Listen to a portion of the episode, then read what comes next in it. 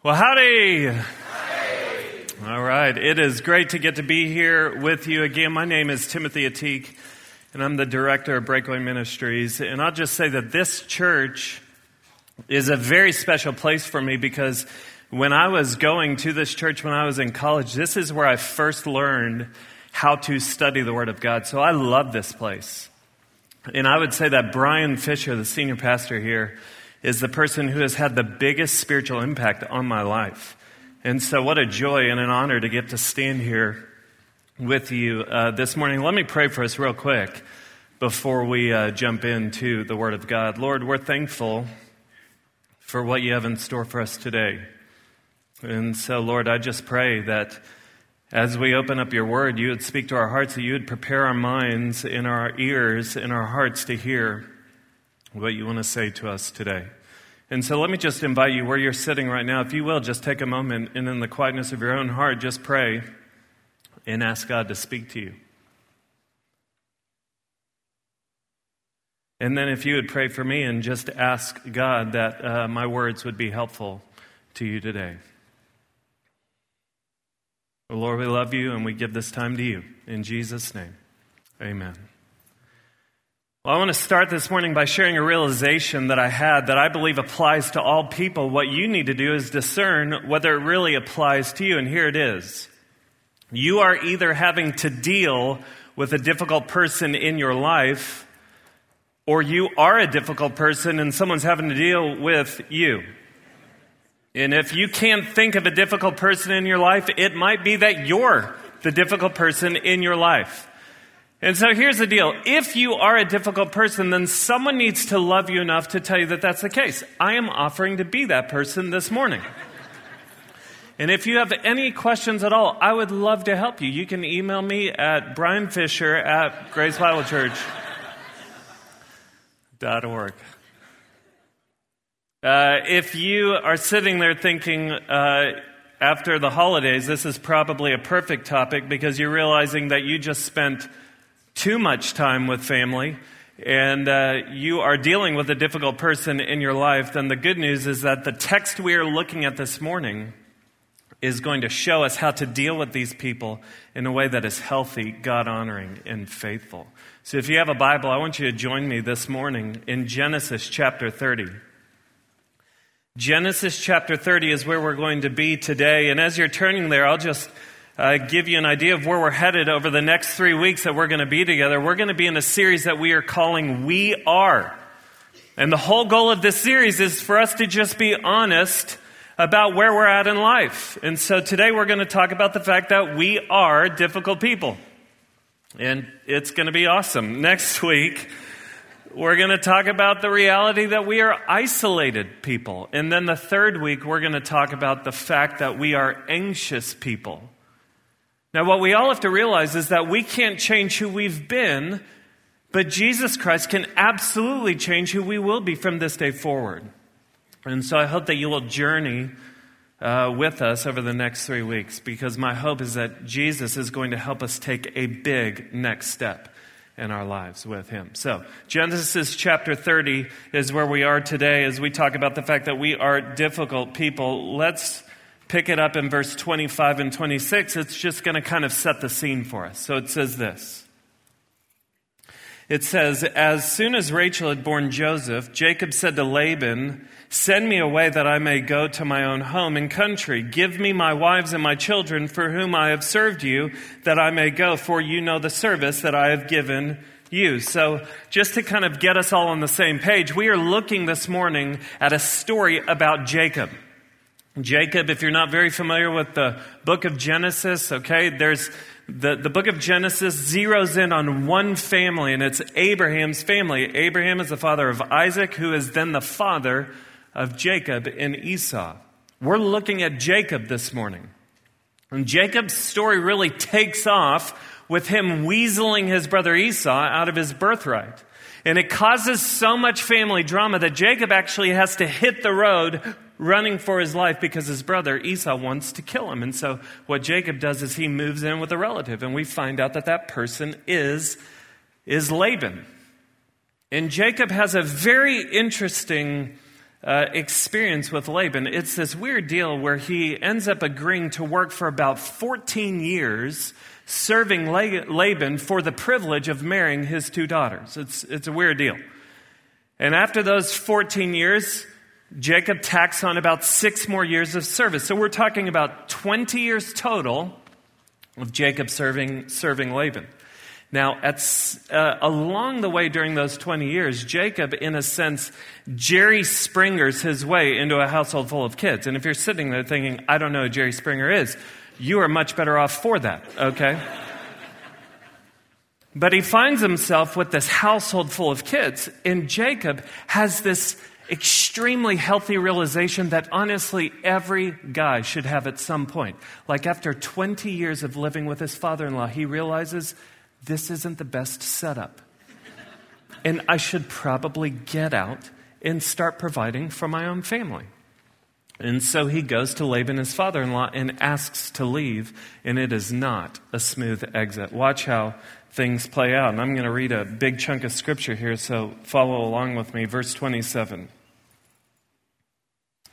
But Laban said to him, If I have found favor in your sight, I have learned by divination that the Lord has blessed me because of you. Name your wages, and I will give it. Jacob said to him, You yourself know how I have served you, and how your livestock has fared with me. For you had little before I came, and it has increased abundantly, and the Lord has blessed you wherever I turned. But now, when shall I provide for my own household also? He said, What shall I give you? Jacob said, You shall not give me anything.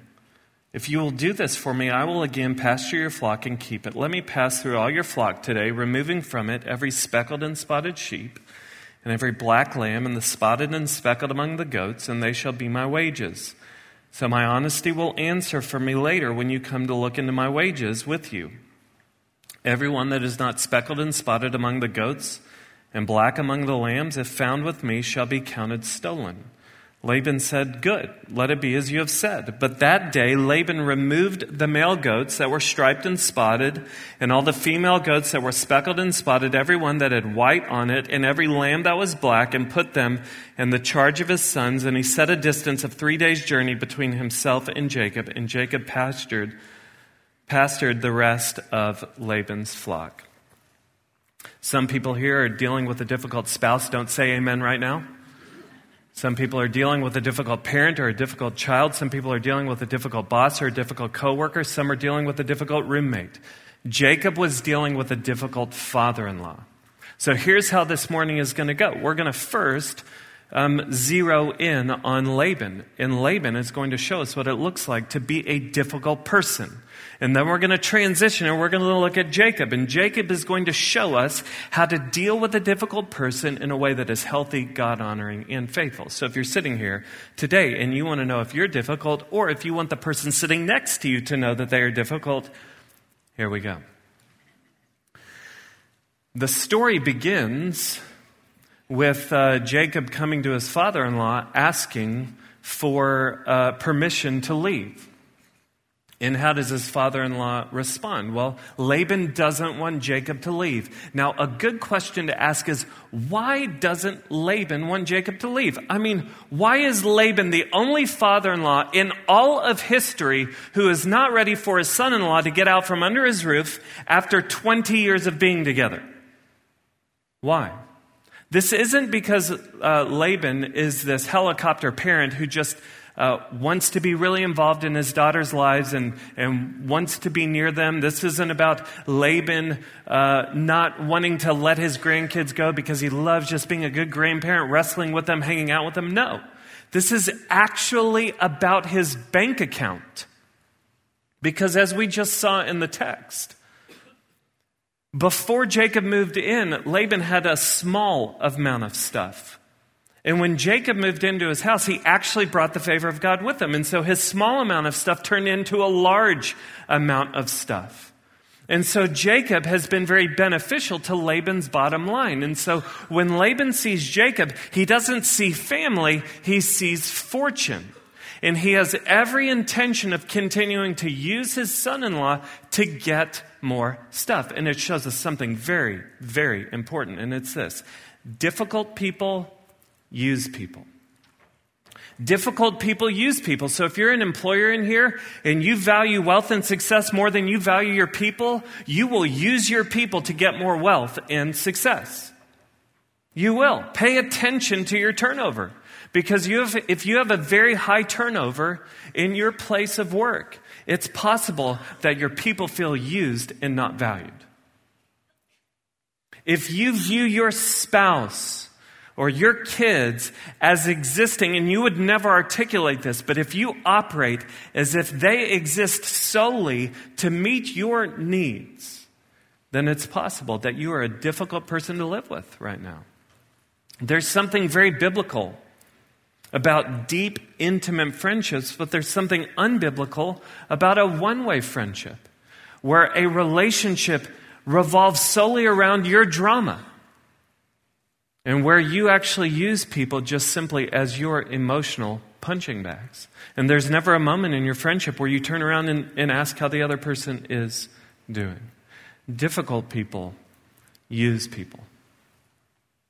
So the story goes like this Jacob comes to his father in law. He asks for permission to leave. Laban doesn't want him to leave, and so look at what he says. We pick it back up. In verse 27, it says this Laban said to him, If I have found favor in your sight, I've learned by divination that the Lord has blessed me because of you. Verse 28, this is important. He says, Name your wages, and I will give it. Jacob said to him, You yourself know how I have served you and how your livestock has fared with me. For you had little before I came, and it has increased abundantly, and the Lord has blessed you wherever I turned. But now, when shall I provide for my own household also? He said, What shall I give you? So there's two important phrases there. Name your wages and what shall I give you? The reason that these phrases are important is because this is not the first time that Jacob has heard these phrases. Jacob first heard these phrases coming from Laban when he first moved in. The story goes like this that Jacob moved in and he fell in love with one of Laban's daughters and he wanted to marry her. And so he made this crazy agreement to work for seven years for the privilege of marrying Laban's daughter. And uh, it, the text says that the, the time just flew by. Talking, talk about being in love. Some of you college students are like, I can't wait till we graduate so that we can get married. That's like a year away. Talk about seven years. And it just flew by as if it was nothing. But then Jacob gets to his uh, wedding night, this magical, glorious night, and in the middle of the night, Laban sneaks in and switches out his daughters. Who does that? So, this is probably an important moment for me to just have a talk with the dads in the room who have daughters. If you don't want your daughter to marry a certain guy, that's fine. Tell her that beforehand. But if you agree, you stay out of the honeymoon suite. Deal? That's the way it goes. All right? But Jacob comes to Laban and asks for permission to leave. And then he has this wicked case of deja vu where Laban says, Name your wages and what shall I give you? And what does Jacob do? He protects himself. Why? Because he knows that Laban cannot be trusted to do what he says that he's going to do. And it shows us something very, very important. Difficult people are untrustworthy people. Difficult people cannot be trusted to do what they say that they are going to do. So if you are a spouse who has promised to cut back on spending or to stop drinking too much or working too much or to stop looking at inappropriate images on the internet, yet you don't do what you say you're going to do, I need you to know that you are putting an unhealthy and an unnecessary strain on your marriage simply because you're not following through with what you've promised. If you're a college student in here, I want you to know how much I love you guys. That's why I do what I do, because I love your generation. But something that I've seen that is so socially acceptable on the campus of Texas A&M is for college students to flake out. To not be where you say you're going to be, to not do what you say you're going to do, to not follow through with all of the commitments that you've made. If you want to be a part of 10 student organizations this semester, that's fine. But if you commit to being a part of them, you better see them through to the end. Difficult people are untrustworthy people. They cannot be trusted to do what they say they are going to do. Let me, uh, let me just try and explain the deal that Laban and Jacob kind of strike up. I'm sure that everyone was following it when we were talking about speckled and spotted goat and, goats and sheep. And so I know that y'all were just tracking along and soaking that in. And as a breath of fresh air to your soul. And you want to meditate on that portion of Scripture again later on today. But just for the few people in here that weren't tracking along exactly with the deal, What's happening here is Jacob wants to cultivate his own flock. Because if he can cultivate his own flock, then he can have some standing in society. And so what the deal that he makes is he comes to Laban and says, Let me, let me kind of cultivate a flock of speckled and spotted sheep. And so the deal is that speckled and spotted sheep and goats tend to produce speckled and spotted sheep and goats. Sheep and goats of one color tend to produce sheep and goats of one color. What does Laban do? He goes and removes all of the speckled and spotted sheep and goats from his herd. Why? So that Laban can't cultivate his own flock. Because if he can't cultivate his own flock, then he won't have any standing in society. And if he doesn't have any standing in society, then he probably won't move out. And if he doesn't move out, then Laban can continue to enjoy great wealth because his son in law has brought the favor of God into his house. Do you see what Laban is doing? He is trying to control Jacob. And it shows us something extremely important. Difficult people are controlling people. Difficult people are controlling people. So if you will manipulate your spouse or your employees to get what you want, I say this in love, but it's possible that you're a difficult person to live with or work with right now. And this one's going to be um, really sensitive. But if, uh, I'll just say this I've got three boys Noah, eight, Andrew, six, Jake, three and a half months old. And man, I've just realized that as a parent, there is this tendency in me to want to control every aspect of my kids' lives. And we do that as parents. We want to be able to control every aspect of our kids' lives. And so you want to control what they wear and what their hair looks like and how they perform on the court, even though they're only five and they don't even understand the game.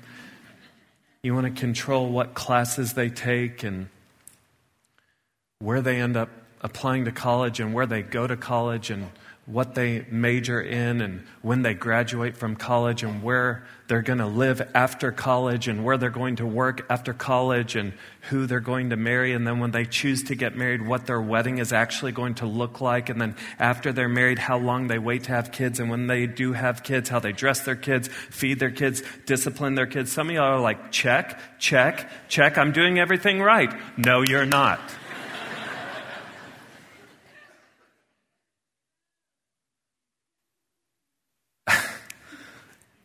From one parent to another, uh, we, we have to be honest with ourselves. There is a massive difference between loving your kids and controlling your kids. And that's why Paul even tells us in Ephesians 6 do not exasperate your children. How do you exasperate your kids? By trying to control your kids. Difficult people are controlling people. Okay, so where am I going with all this? Because I've just spent about 20 minutes beating you up. Okay, the good news is that's not all I'm going to do this morning. If you're here this morning and you're realizing that you're a difficult person, and just to be clear, that's all of us in here. If you're sitting there thinking, I'm not a difficult person, that's what makes you difficult. That's your problem. We just zeroed in on it. Jesus loves you. Welcome to Grace Bible Church. If you're realizing that you're a difficult person, there's great news. You can't change who you've been, but Jesus Christ can absolutely change who you will be from this day forward. Instead of using people, God can shape you into someone who loves and serves people. Instead of being an untrustworthy person, Jesus can shape you into a reliable person. Instead of being a controlling person, Jesus can shape you into a trusting person. But let me just tell you where it all has to start. It has to start with surrender. It has to start with you coming to a place where you realize that Jesus' way is the best way for life. And so let me just tell you if, if you want to gain some traction out of being a difficult person, like if you want to see things start changing as soon as today or tomorrow morning, then I want to encourage you to do three things. Every morning this week, before your feet even hit the floor, like the moment your eyes open, I just want to invite you to pray three things. Here they are. Number one, Jesus, today, your way is the best way. Today, your way is the best way. Number two, Jesus, today when I'm being difficult, help me to know it. Help me to know it and help me to be miserable because of it. And number three, Jesus, fill me with your spirit that I might bear the fruit of the Spirit. What's the fruit of the Spirit? Just see if you could benefit from having more of these in your life love, joy, peace, patience, kindness, goodness, gentleness, faithfulness, and what's the last one? Yeah, anyone could anyone use a dose of self-control? Don't raise your hand. That's fine. It's all of us. Cool. Jesus' way is the it's the best way. It is. He is in the business of giving new starts to messy lives. And so here's what we've done we've looked at what makes people difficult. Difficult people use people, difficult people are untrustworthy people, and difficult people are controlling people. All right? Now let's turn the corner. Maybe you're sitting here today and you're saying, Man, I am dealing with a difficult bonehead sitting right next to me. If that's you, if you're dealing with a difficult person in your life, what we want to do now is we want to look at Jacob because Jacob is going to show us what it looks like to deal with the difficult people in our lives. So Jacob comes to Laban. He wants permission to leave. Laban doesn't want him to leave. And how does Jacob respond? Look at his wording. He says this in verse 29. He says, You yourself know how I've served you and how your livestock has fared with me. For you had little before I came, and it has increased abundantly, and the Lord has blessed you wherever I turn. But now, when shall I provide for my own household also? Do you see what Jacob is saying? Jacob is looking back on the past 20 years of, of being with Laban. And he has a clear conscience. He has confidence in his conduct. He's looking back and he's saying, Laban's life has been blessed because of my presence in it. It wasn't a perfect 20 years, but Laban's life has been blessed because of Jacob's presence in it. And so I just want you to know, I want you to have a vision this is your aim. This is your goal. If you're dealing with a difficult person in your life, make this your aim. May their life be blessed because of your presence in it. May their lives be blessed because of your presence in them. Why? Why is that our aim? Because this is the example that Jesus Christ has set for us. We have to realize that our lives aren't just blessed because of Jesus, our lives are forever new because of Jesus Christ. The message of the gospel is that before God, we weren't just difficult, we were dead. We were physically alive, but spiritually dead. The scriptures don't say that we were spiritually bad people, meaning that we just need to try harder and be better. It doesn't say that we're spiritually sick, implying that we just need to get spiritually healthy. No, it says that we are spiritually dead in our trespasses and sins, which means that we are incapable of doing anything that is pleasing to a holy God. There is nothing that we can offer from our lives that would cause a perfect God to look at us imperfect people and to want us. But God being rich in mercy and full of grace, has poured out his love for us in the person of Jesus Christ. Jesus Christ, who wasn't his God, stepped out of heaven and into earth.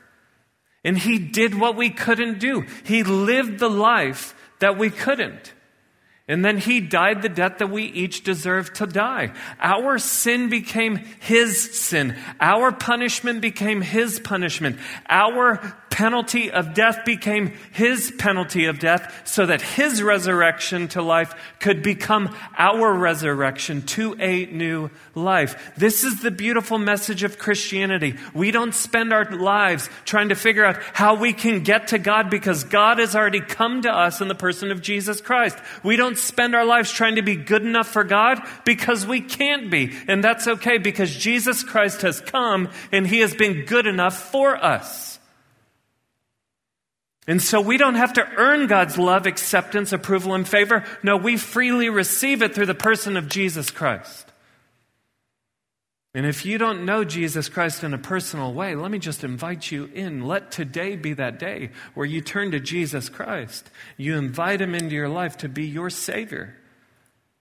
The one who reconciles you to God, the one who, who takes you from being an enemy of God to being a child of God. One who takes you from being deserving of wrath to now being a recipient of love. This is what Christ has accomplished for us. Our lives aren't just blessed because of Jesus, our lives are forever new because of Jesus. And when you experience that love, it is only right to begin expressing that love, even to the difficult people in your life. And so, a good question to ask yourself is this. So, if you think about Jacob, if Laban's life was blessed because of Jacob's presence in it, then here's just some good diagnostic questions to ask yourself. Like, is your marriage better off because you're in it? Is your household, is your family better off because you're a part of it? Is your neighborhood better off because you reside in it? Is your workplace better off because you work in it. Now, if you're sitting here and the answer to some of those questions is no, then, then the answer isn't for you to bail.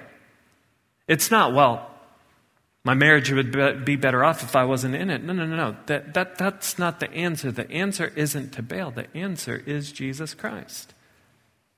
You can't change who you've been, but Jesus Christ can change who you will be from this day forward. May other people's lives be blessed because of your presence in their lives. Let me just read one more time for you the deal that um, Jacob, Jacob and Laban made. It's found in made. It's found in verse 32 and 33.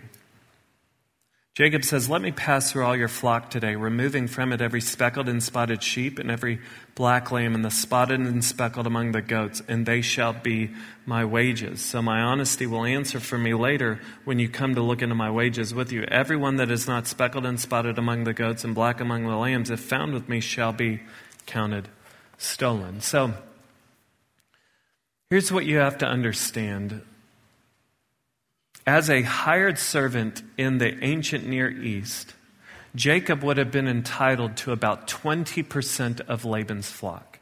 That's what he deserved, was about 20% of Laban's flock. The problem was that Jacob was proposing a deal where it would be very difficult for him to get his 20% because speckled and spotted sheep and goats were the minority of the herd or the flock. It would have, it would have been very difficult for Jacob to get his 20%, but he knew that Laban couldn't be trusted to do what he says that he's going to do. So he goes through, he makes this proposition anyway. Why? Because his trust is in the Lord. Watch this, this is very important. Jacob's trust in his hope isn't in Laban changing, it's in God providing. Do you see that? Jacob's trust, Jacob's hope is not in Laban changing, it's in God providing. So I want you to think about this. If we were to enter into this extremely unhealthy portion of the service, where I was to take a handheld microphone and I were to just say, hey, if you're dealing with a difficult person and they're in this room, would you just stand up real quick? And we were to begin to pass the microphone around, and I were to say, Hey, would you just tell us what's going on? Tell us your situation. Can you imagine on how unhealthy this would be?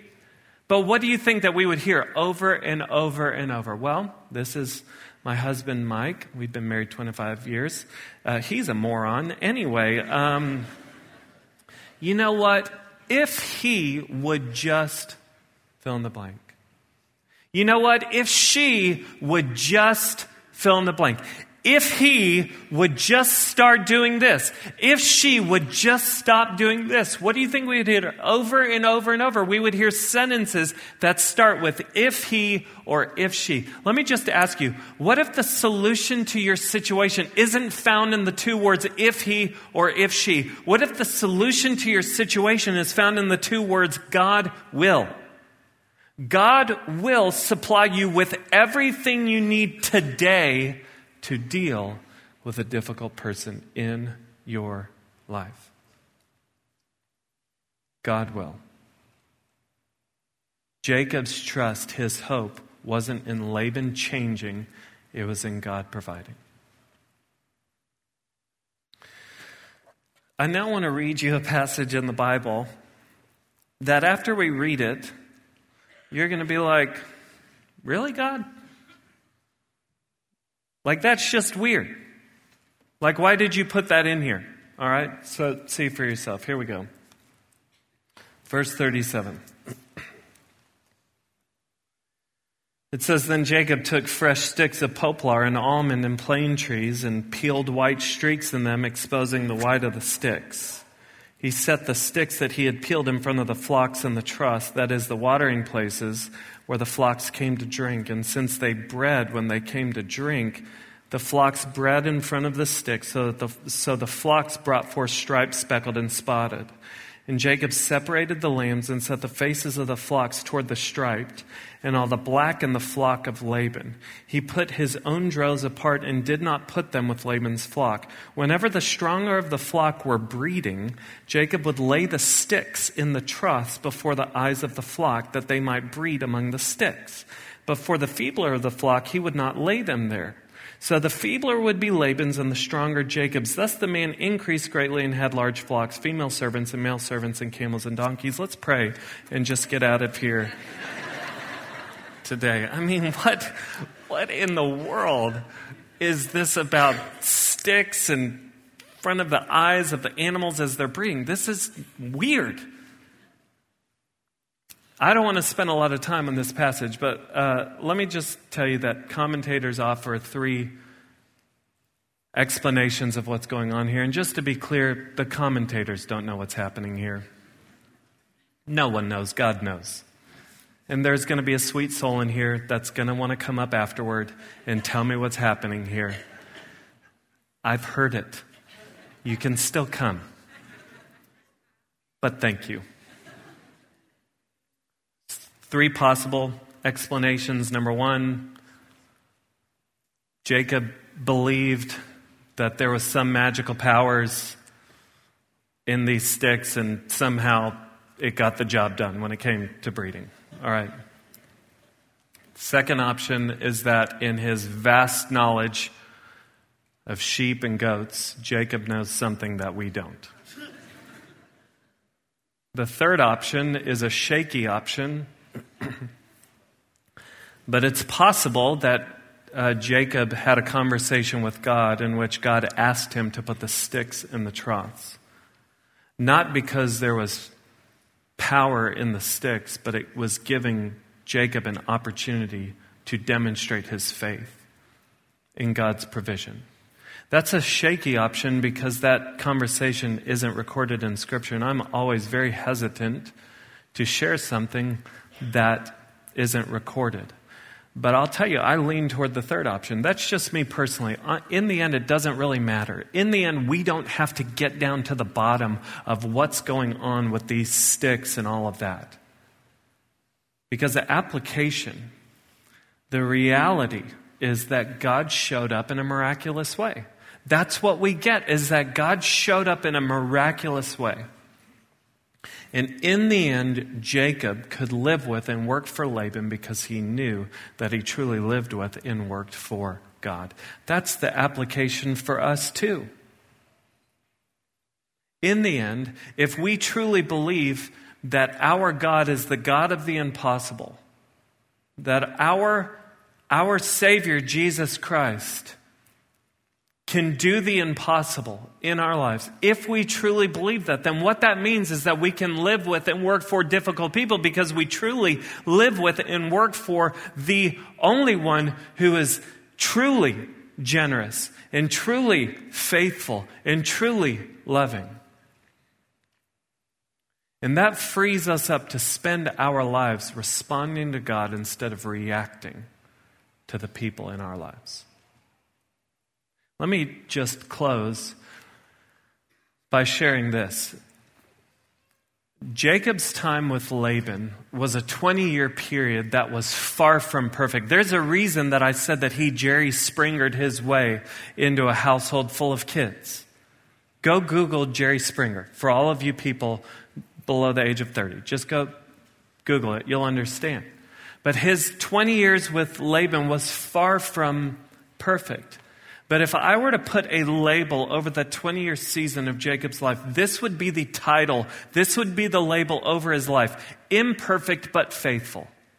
I believe that that's a per- perfect summary of that 20 years with Laban, that Jacob was imperfect but faithful. And I'll just say this if my wife and my kids were to say anything about me at the end of my life, if they were to compliment me in one way at the end of my life, then my hope and my prayer is that when I'm on my deathbed, they would be able to look at me and say, My husband or my dad, he was imperfect, but he was faithful.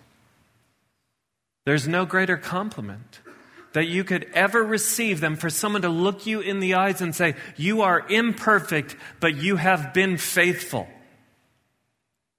It's interesting. We set our sights on being known for being wealthy or high capacity or accomplished or social popular, happy, pretty. Those are the things that we spend our lives seeking after. That's what we want to be true of us. We want people to, be able to look at us and say, man, that person is successful. That person is accomplished. That person is wealthy. That person is happy. That's what we long for. But the scriptures tell us what God truly celebrates. Do you really think you're going to get to heaven and walk through the door and God's going to be like, well done, good and wealthy servant? Man, angels gather around, well done, good and pretty servant. No, we know what God celebrates. He celebrates faithfulness. That's what He wants in our lives. And so, if you're realizing this morning that you're a difficult person, which again is all of us, if you're realizing that you're a difficult person, let me just ask you what's stopping you from in this moment just coming before the Lord and saying, God, I pray that there would be a massive pivot in my life and that you would begin to do something in me that would transition me from being difficult to being faithful. That's what I truly long for. What's stopping you from that? And just to be clear, if you're realizing that you're a difficult person, if you don't have a relationship with Jesus Christ, that's where it really starts. Because in God's eyes, you're not just difficult, you are spiritually dead, physically alive, but spiritually dead. Jesus Christ is the only one who can transform who you will be. So, whether you're dealing with a difficult person in your life or you are a difficult person, someone's having to deal with you, from this moment forward, may we be people who seek to live lives in hopes of one day walking into heaven and hearing those beautiful words Well done, good and faithful servant. Let's pray together. Lord Jesus, I just acknowledge that I am a difficult person. I can be a difficult husband and a difficult dad sometimes. I can be a difficult boss. I can be a difficult friend, a difficult son. And I just thank you, Jesus, that you are able to change me, and I pray that you would. And I pray for my friends in this room this morning, Lord God. I just I thank you in advance. I thank you for your grace that is already present in our lives, Lord God, that we don't have to walk out of here feeling guilt or shame over who we've been. We can't change who we've been, and that is okay because you, Jesus, who can you can change who we will be from this day forward. And so I just ask, Lord, that as we leave this place, we would just take a step towards faithfulness to you, Lord God. Would you identify the areas of our lives where we use people or where we are untrustworthy people or controlling people? And Lord, I just pray that you would empower us. May we be blessings in the lives of those who are difficult. Lord, I pray that our hope wouldn't be in someone changing. I pray that our hope would and our trust would be in you providing, Lord. God, and I pray Lord, that we would, you would help us to know that we truly live with and work for you so we can spend our lives responding to you instead of reacting to those around us. We need you, Lord God, and we love you. In Jesus' name, amen. You guys have a wonderful week. We'll see you next week.